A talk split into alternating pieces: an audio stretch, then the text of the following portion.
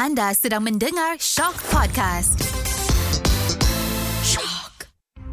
Jika anda diminta masuk ke sebuah bilik gelap untuk disoal siasat, apakah anda berjanji hanya akan berkata yang benar-benar? Tiada yang dusta atau sebaliknya, melainkan kenyataan yang benar sebenarnya. Mengadaptasi konsep dark room atau bilik gelap, siri Shock Confession Bilik Gelap menggali dan membongkar kisah-kisah inspirasi rakyat Malaysia yang penuh tangis dan tawa. Di dalam bilik gelap ini, saya Sudirman Muhammad Tahir akan rungkaikan cerita-cerita kenangan manis, pahit, sedih, marah dan kecewa. Malah kekesalan dalam memburu piala kehidupan diluahkan secara jujur dan tulus. Inilah Podcast Confession Bilik Gelap.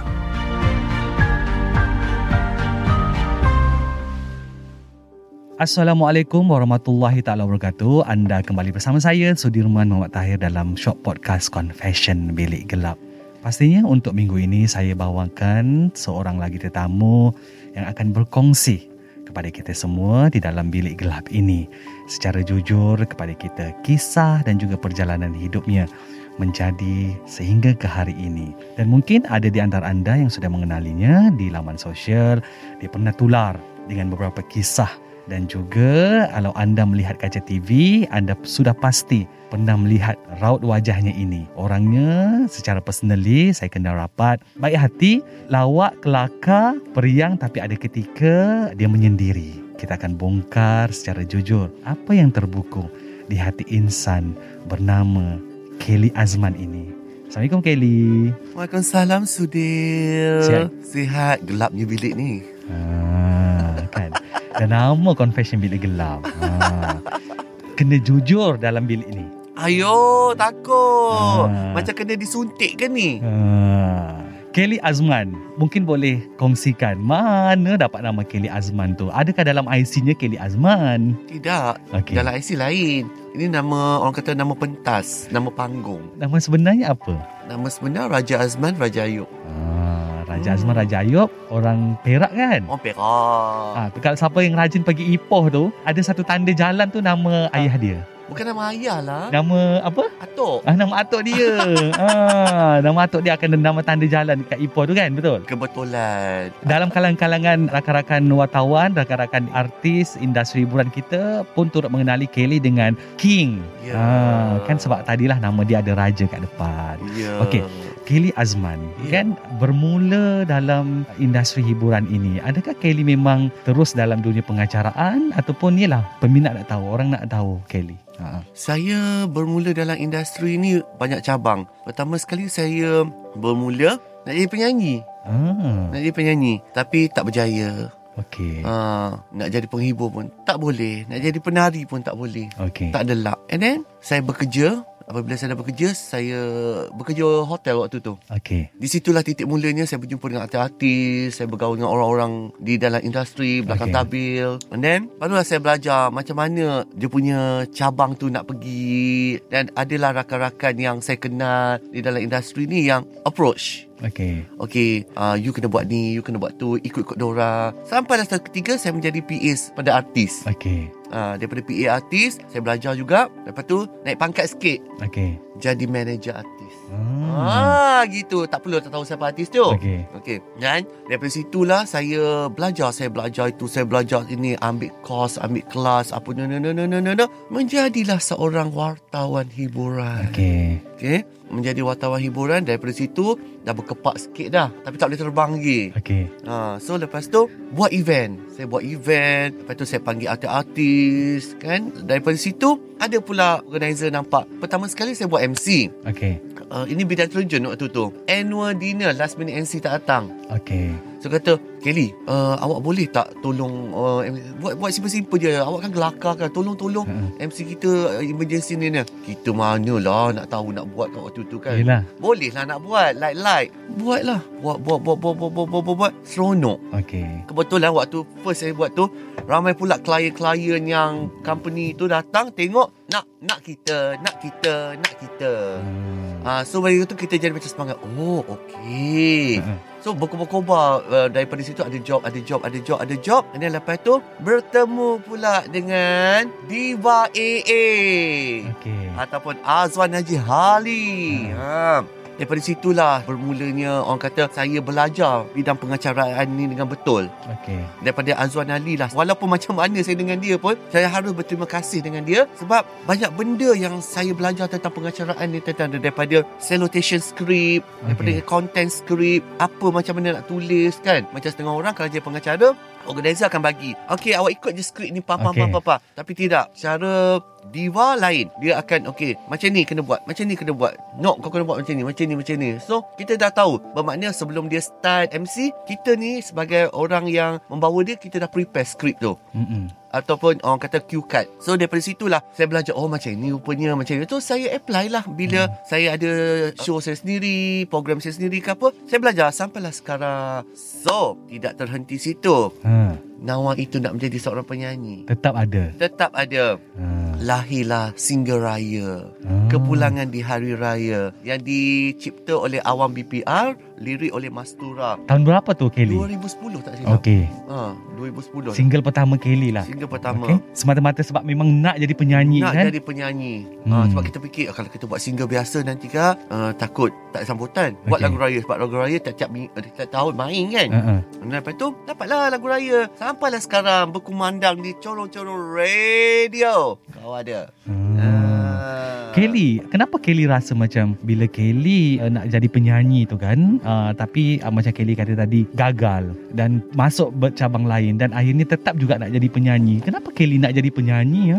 Biasalah manusia, manusia ni kan ada menanam impian. Walaupun okay. dia tahu impian itu bukan milik dia, okay. tetapi dia nak juga. Okay. Itulah manusia. So saya tak lari daripada benda tu. Okey. Okey, dan saya nak. Sebab itulah saya cuba apa cara sekalipun. Sampai satu ketika saya lahir single saya kedua iaitu No no no no. No no no no. Okey. Okey, sudah aku katakan no no no no. Ha, yang menjadi bualan di mulut-mulut semua selebriti, artis-artis tanah air. Hmm. Ha, kan. Daripada situ, lepas lahirnya single kedua tu barulah saya dapat tahu, saya berjumpa dengan seorang ni, hamba Allah ni, dia duduk bersembang dengan saya, pam pam pam pam pam pam pam pam pam pam. Barulah terbuka minda dan mata saya sendiri. Rupa-rupanya saya ni bukan seorang penyanyi. Okey. Saya adalah seorang penghibur. Okey. Dan saya adalah penyanyi berkarakter. Okey.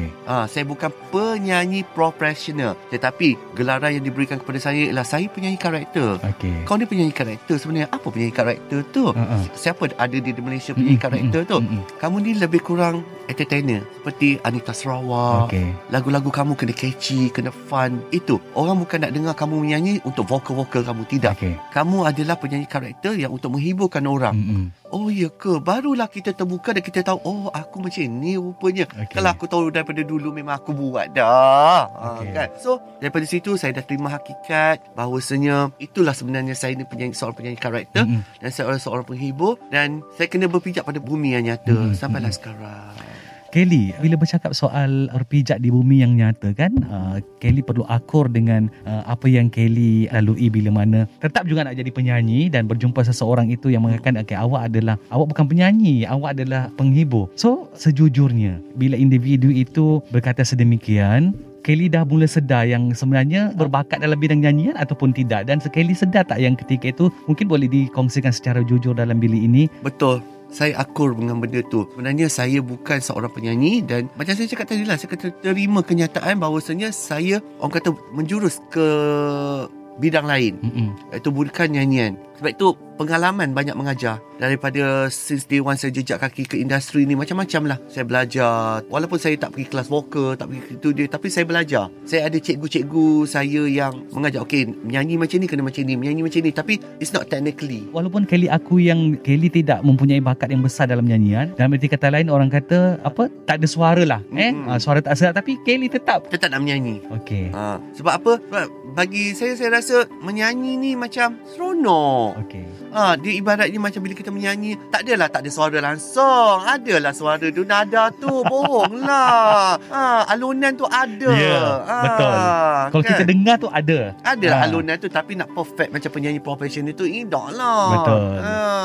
So itu yang dimaksudkan. Itu yang dimaksudkan. Hmm. Kelly sampai satu tahap kan bila Kelly berjuang sehingga ke tahap sekarang ini, pernah tidak rasa macam apa yang Kelly lakukan, apa yang Kelly perjuangkan ini rasa macam satu pembaziran, buang masa untuk Kelly? Atau Kelly rasa macam okey, aku dah dapat apa yang aku nak sebenarnya? Ke belum lagi? Actually, sebenarnya jujur, apa yang saya berdiri sekarang, apa yang saya ada, nama saya di persada sekarang ni, saya dah bersyukur Alhamdulillah lah. Okay. Dan saya tak perlu nak kerja apa lagi dah. Mm-mm. Apa yang saya nak, saya dah dapat. Mm-mm. Saya nak jadi artis rakaman, saya dah. Dah pernah. Nak berlakon, saya pernah. Okay. Pengacaraan, saya pernah. Dah keluar kat T V pun dah pernah. Mm-mm. So, saya maintain je lah sekarang ni. Mm-mm. So, bersyukurlah. Mungkin orang tengok apabila saya masuki program All Together Now Malaysia tu, betul, menjadi viral. Betul. Dan ramai mereka di luar sana nampakkan karakter saya ni seorang karakter yang macam eh, pelik, pelik, hmm. poyo, berangan, macam-macam kan. Tapi segelintir mereka apabila mereka dah jumpa saya di luar, mereka tahu siapa saya. Ada yang pernah saya pergi outstation kadang-kadang kan lepas program tu, oh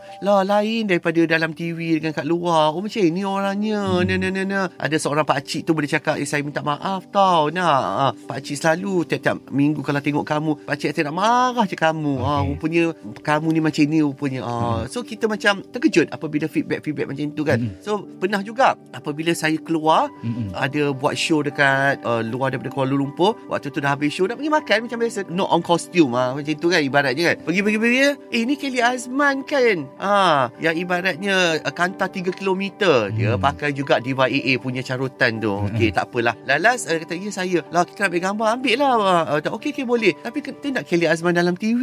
Hmm. Macam mana tu Sudir? Uh-uh. Dia nak kita yang berkostum-kostum, rambut kepuk-kepuk dekat luar, dekat luar dua puluh empat jam, manalah uh-huh. boleh kan. Uh-huh. So kita senyap je lah. Kita kata hanya mampu tersenyum sahaja. Uh-huh. ah, di sebalik mas. Uh-huh.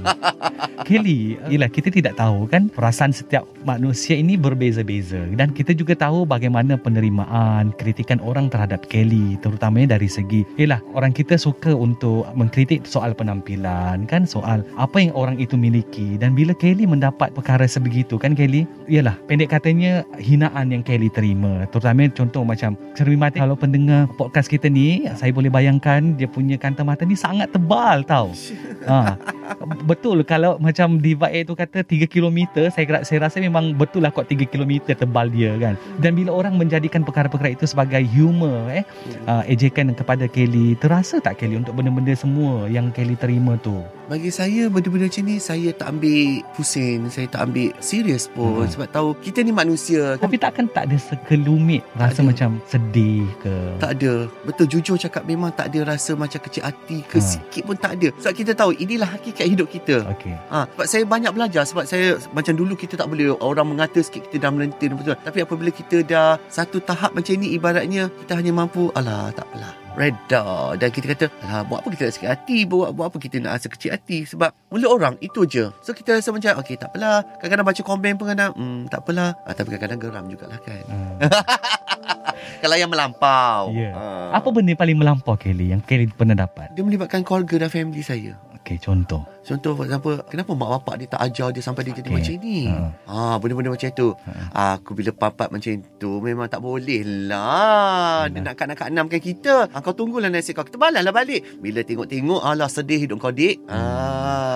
So, bila benda yang melibatkan family tu, rasa macam... Kita rasa macam, eh, jangan libatkan family kita. Semua orang pun benda sama. Mm-hmm. Semua orang benda sama. Walaupun netizen itu sendiri pun, kalau kita cuit family kau, kau pun akan gelupur juga. Kau akan terasa. Betul. Ah, family ke, orang terdekat kita ke kan, tak apa. Cuba kalau korang di tempat kita atau kita di tempat diorang, benda tu sama. Betul. Libatkan keluarga, libatkan apa yang sekeliling kita, kita juga akan melentin. Mm-hmm. Ah, kau nak cakap aku ni itu ke, itu ke, anu ke, anu ke, go ahead. But mm-hmm. not our family. Kelly, kita tahu kan pemain industri kita, mereka yang terlibat dalam industri ini bukan mudah eh Kelly. Ada yang perlu struggle untuk terus bertahan, ada yang mungkin terus senang, dan uh, yelah, masing-masing melalui uh, fasa yang berbeza. So macam Kelly, pernah tak rasa orang kata susahnya sebenarnya nak nak betul-betul ada dalam industri ni, Kelly. Yalah, sebab kita tak tahu kan. Sebenarnya macam inilah, Sudir. Saya melalui getil hidup yang fasa yang menaik tangga ada jatuh.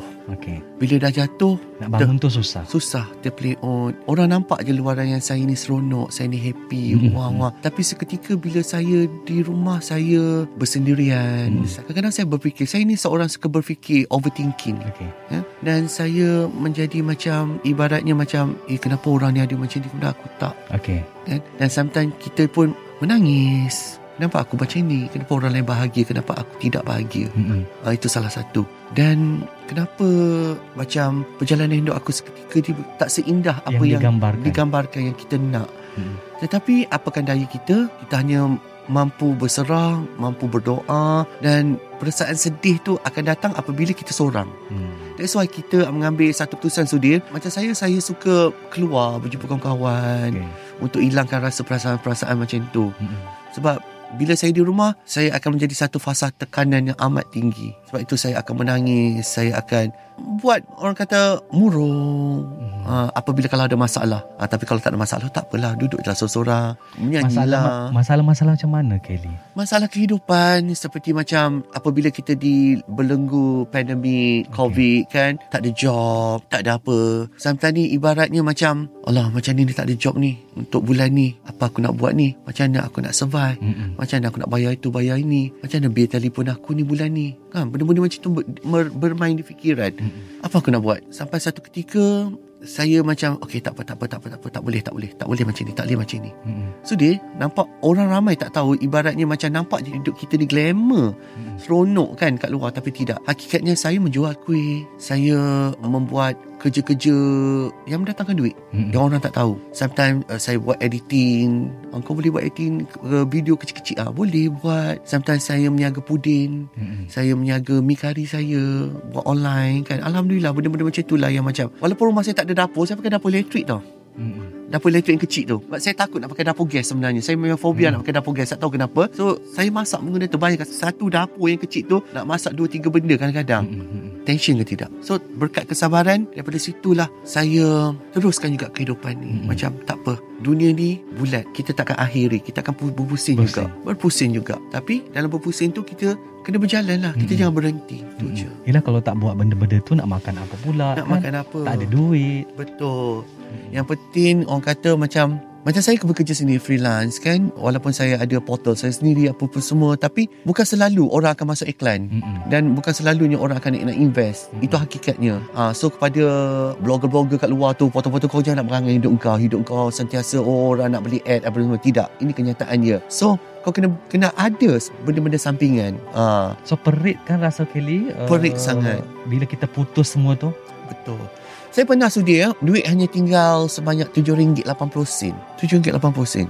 Dan waktu tu bank account saya kosong. Mm-hmm. Bank account kosong. Tiga-tiga account kosong. Buat kata lagu Najwa Latif ya, kita boleh nyanyi kat situ. Lepas tu tabung haji S B tu adalah, tapi takkan kita nak korek. Okay. Takkan kita nak korek, betul mm-hmm. tak? So, macam mana nak buat ni? Macam mana nak buat ni? Aduh. Sebab saya ni macam nak minta tolong orang, saya segan sangat. Okay. Segan, segan-segan. Sebab kata tak apa, macam mana aku susah. Berbekalkan apa yang ada kat rumah untuk nak dapatkan modal tu, itulah saya buat niaga makan. Pagi tu apa kena apa yang ada kat rumah ni? Okey, ada tepung, ada bawang merah, lepas tu ada ikan bilis. Saya jual cucu udang pagi. Mm-hmm. Duduklah kat bawah rumah tu. Benda dah ada. Alhamdulillah, dapatlah dua puluh tiga ringgit waktu tu balik. Daripada tujuh ringgit empat puluh sen, dah ada dua puluh tiga ringgit itu kan, berkat jual cucu udang. So lepas tu, ha, daripada situ, sabar, sabar, sabar, sabar, meniaga pula benda lain. So dia top up, top up, top up, top up, top up. So adalah duit balik. So adalah job masuk lepas tu. Asal, Allah lega.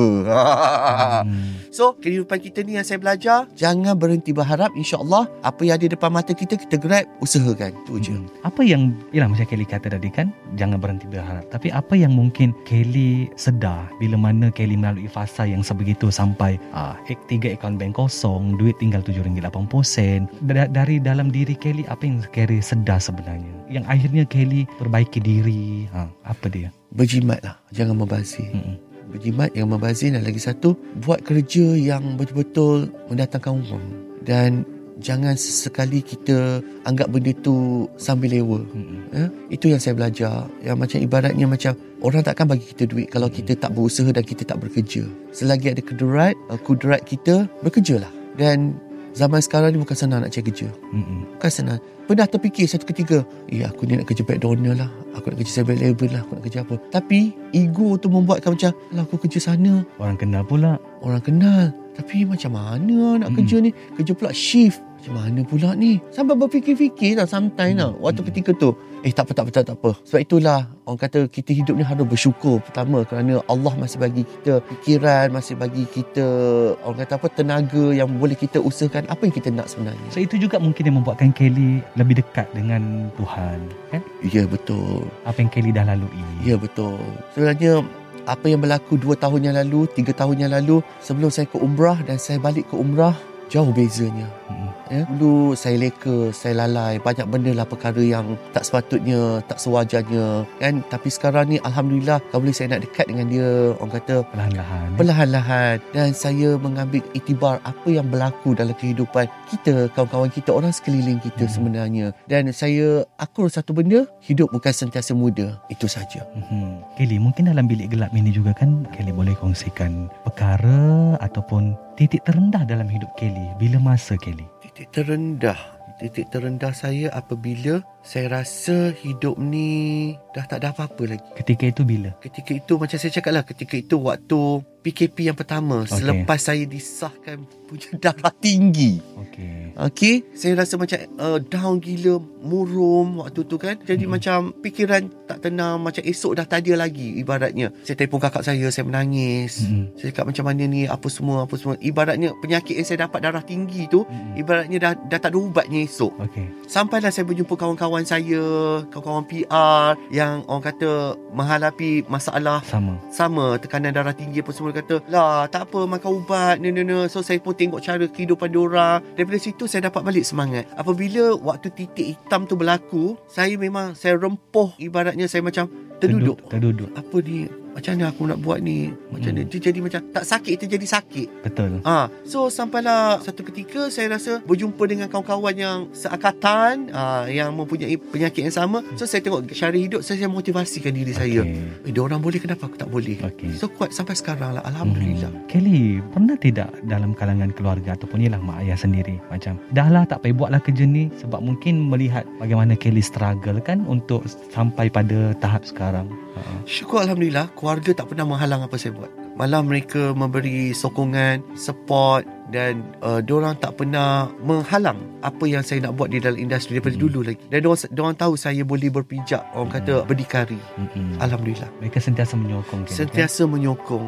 Dan diorang bila melihat apa Kelly sekarang rasa macam okeylah, diorang diorang diorang lebih bangga saya kira kan. Ya alhamdulillah lah. Dan diorang pun macam diorang bukan orang seni dan okay. diorang bukan dalam industri, so mungkin banyak benda diorang tak, tak tahu, tahu. Ha. Ha. Tapi apabila diorang melihat saya apa semua tu, diorang kata oh, kadang-kadang diorang bertanya kat eh ni ni ni, ni macam mana okay. ni ni ni okay. macam mana, oh artis tu macam mana, sampai hmm. kita pun macam terpaksa lah kena bercerita sebab diorang diorang pun macam orang biasa nak tahu kan. So kita pun bercerita lah kadang-kadang, oh ni macam ni sebenarnya, ni bukan macam tu, ini hmm. bukan macam ni, oh baru dah diorang faham. Hmm. Ha. So tapi itulah, family pun memberikan satu impak yang besar, iaitu penyokong kita yang tegar. Die hard fan kita yang pertama ialah family kita sebenarnya. Hmm, yelah, orang kata sokongan mereka tu juga yang membuatkan Kelly untuk terus kan. Yelah, kalau dah fed up tu saya kira mungkin Kelly dah balik kampung. Ya betul, kalau tak kita dah balik kampung dah.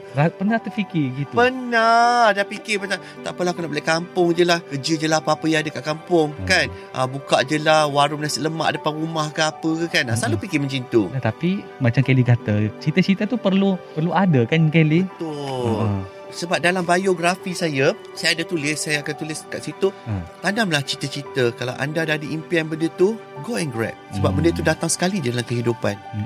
Lepas tu dia tak ada dah. Sebab tu setiap kali apa saya appearance dekat T V, hmm. saya buat konsert, saya buat show ke apa, saya ambil momen tu sebaik-baiknya. Ya? Sebaik-baiknya. Ibaratnya daripada datang ke tempat tu, daripada bilik makeup pun semua, saya nak momen tu. Sebab saya tahu esok ada lagi tak benda ni. Okey. Ah, kan? Esok ada orang lagi nak offer aku ke tidak. Uh-uh. Dan lepas-lepas tu kita hanya akan tengok memori sahaja. Betul. Ha, sebab saya ni, saya ni kuat feeling tau. Sudir, saya ni seorang Tahu. yang berangan. Ya. Yeah. Saya ni seorang kuat berangan. Ibaratnya Kelly kan, ni sebenarnya dia macam uh, dia keyakinan dia melebihi orang lain tau. Kalau kita boleh kata macam dia ni yakin sangat ni.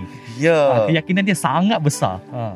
Dia Ibar- confident orang confident. kata. Confident. Uh-huh. Ibaratnya kalau tengok Puteri Impian satu, Puteri Impian dua lah, kau nak ambil Mastura. Mm-hmm. Ha, itulah saya. Mm-hmm. di dalam uh, dalam filem tu. Sebab saya ni seorang yang suka macam berangan kuat. Macam saya selalu letakkan diri saya ni sebagai Siti Nurhaliza. Kalau pergi show pun saya nak perfect macam dia. Saya hmm. nak ada orang ikut, hmm. entourage uh, dia, entourage dia ramai.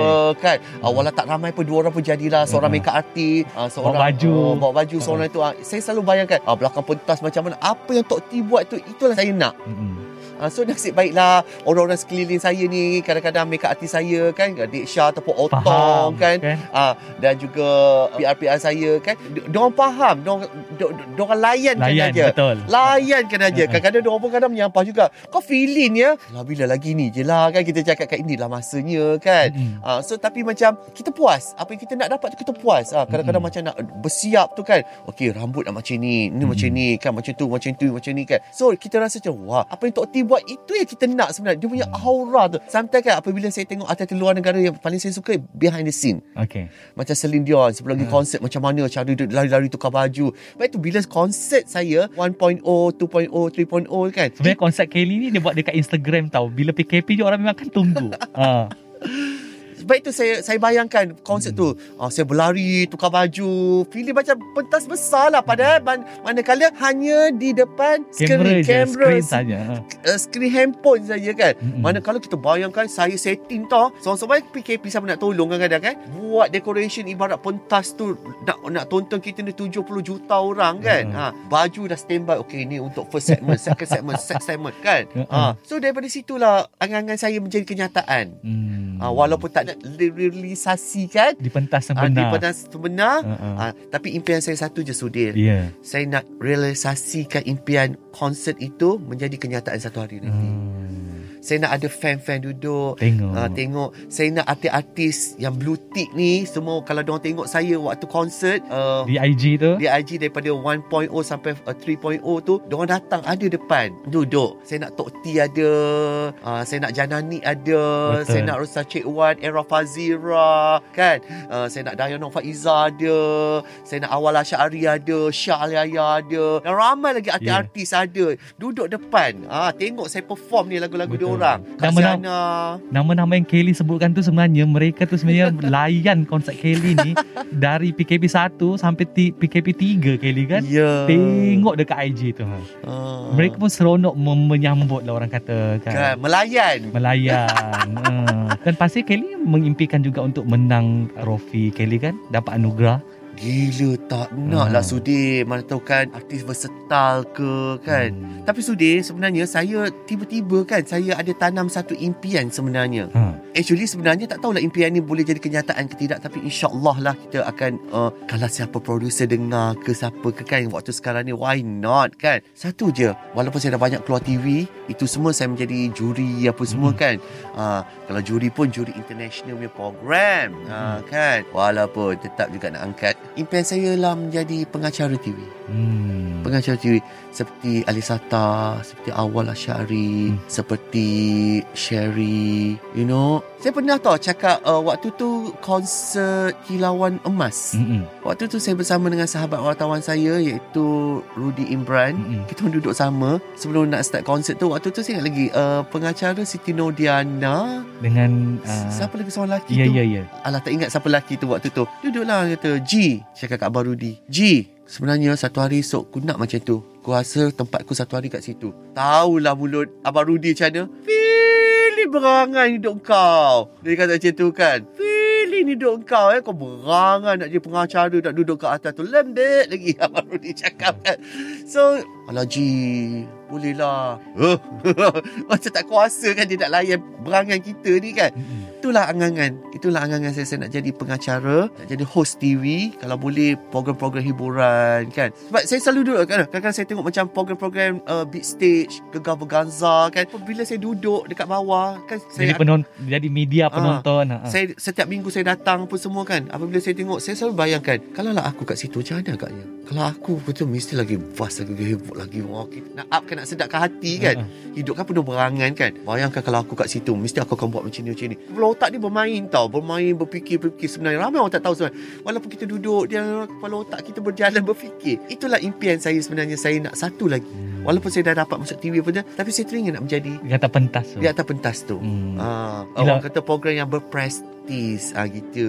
Tak apa, uh, angan-angan ni dia percuma. Betul.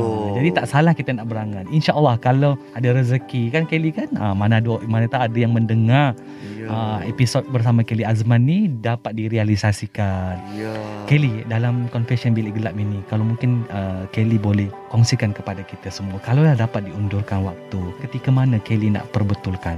Hmm, saya nak perbetulkan zaman sekolah saya. Kenapa? Sebab saya ni malas nak belajar. Okey. Saya seorang yang malas nak belajar. Saya belajar tak tinggi sudi. Mm-hmm. Selepas sekolah menengah tu, selepas S P M, mm-hmm. lepas tu saya masuk lower seat, sebelum ke upper seat, saya dah tak nak belajar dah. Mm-hmm. Saya bekerja. Bila bekerja, barulah saya tahu kenapa orang mesti belajar tinggi. Mm-hmm. Ilmu. Orang mm-hmm. nak ilmu. Dan satu ketikanya, sebab itu saya belajar luar kampus, saya belajar ambil kos itu, kos ini, dengan pembiayaan duit sendiri. Saya fikir kenapa kalau dulu aku belajar betul-betul, aku boleh masuk universiti, tak payah nak keluar duit sendiri macam ni. Dapat biasiswa. Dapat kan? biasiswa kan. Itulah, kalau boleh saya nak undur masa waktu zaman sekolah, saya nak patah balik, saya nak belajar betul-betul. Mm-hmm. Ha, sebab arwah bapak saya dengan mak saya selalu berpesan, kau kalau kau tak nak belajar, esok kau nak jadi apa? Ha, belajarlah weh. Ha, hmm. macam tu. Hmm. Uh, arwah mak dengan abang dengan family saya akan pergi sini. Iman, kau ni jadi apa, Man? Okay. Uh, dia kata, belajar, belajar. Arwah bapak saya cikgu. Okay. Uh, kan? So, kadang-kadang saya tahu, mungkin saya mengecewakan arwah bapak saya sebab anak dia tak menjadi. Hmm. Saya tak menjadi. Sekolah, keputusan saya teruk, apa semua. Tapi bila satu ketika saya dah keluar hidup di dunia nyata, saya teringat balik arwah bapak. Saya kata, ya Allah, aku ni dah malukan dia kat sekolah dulu. Sebab saya bersekolah, sekolah yang sama tempat dia mengajar. Mm-hmm. Saya tahu perasaan dia macam mana mungkin. Antara cikgu-cikgu ke apa. Mm-hmm. Mesti akan mengata punya. Anak kau ni malas. Anak kau ni tak pandai. Anak kau. Sekarang pun saya tahu macam mana perasaan bapak saya waktu ketika tu kot. Tapi kalau dapat diundurkan waktu, memang saya nak belajar sungguh-sungguh. Saya nak banggakan dia. Tapi saya belajar lagi melalui pengalaman. Mm-hmm. Melalui hasil titik peluh duit saya. Saya belajar. Sampailah apa yang saya dapat sekarang. Saya percaya arwah bapa, uh, arwah abah, arwah mak dapat tengok apa yang saya ada sekarang ni. Kalau kalaulah mereka ada depan Kelly sekarang, arwah mak, arwah ayah, apa yang Kelly nak katakan pada mereka? Saya akan katakan perkataan maaf. Itu saja, maaf. Kenapa sebab, maaf Kelly? Sebab macam saya cakap tadi ya, sebab dulu saya banyak kecewakan diorang. Mm-hmm. Banyak kecewakan diorang daripada zaman belajar sampailah saya keluar. Saya selalu abaikan diorang, ya. Itulah kesilapan saya yang pernah saya buat pada arwah abah dan arwah mak. Kalau diorang ada depan saya sekarang ni, perkataan maaf saya nak minta. Itu saja daripada diorang.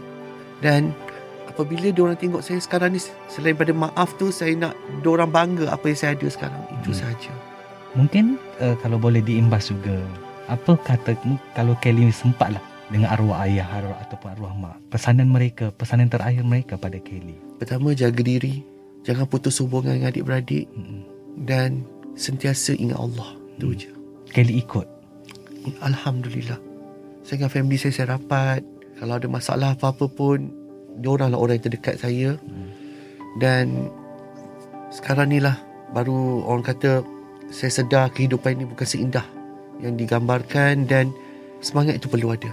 Sebab itu apa yang diorang pesan semua tu saya buat perlahan-perlahan-perlahan. hmm. Alhamdulillah. Hmm. Masih ingat momen-momen dengan dengan arwah ayah Kelly? Ada yang kita ingat lagi tak?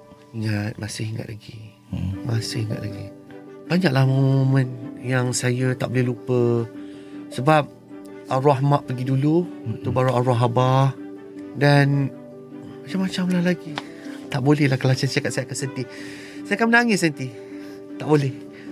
Yang paling tak boleh dilupa? Banyaklah, banyak. Banyak sangat kenangan dengan diorang. So sunyi Kelly eh, diorang tak ada? Sunyi.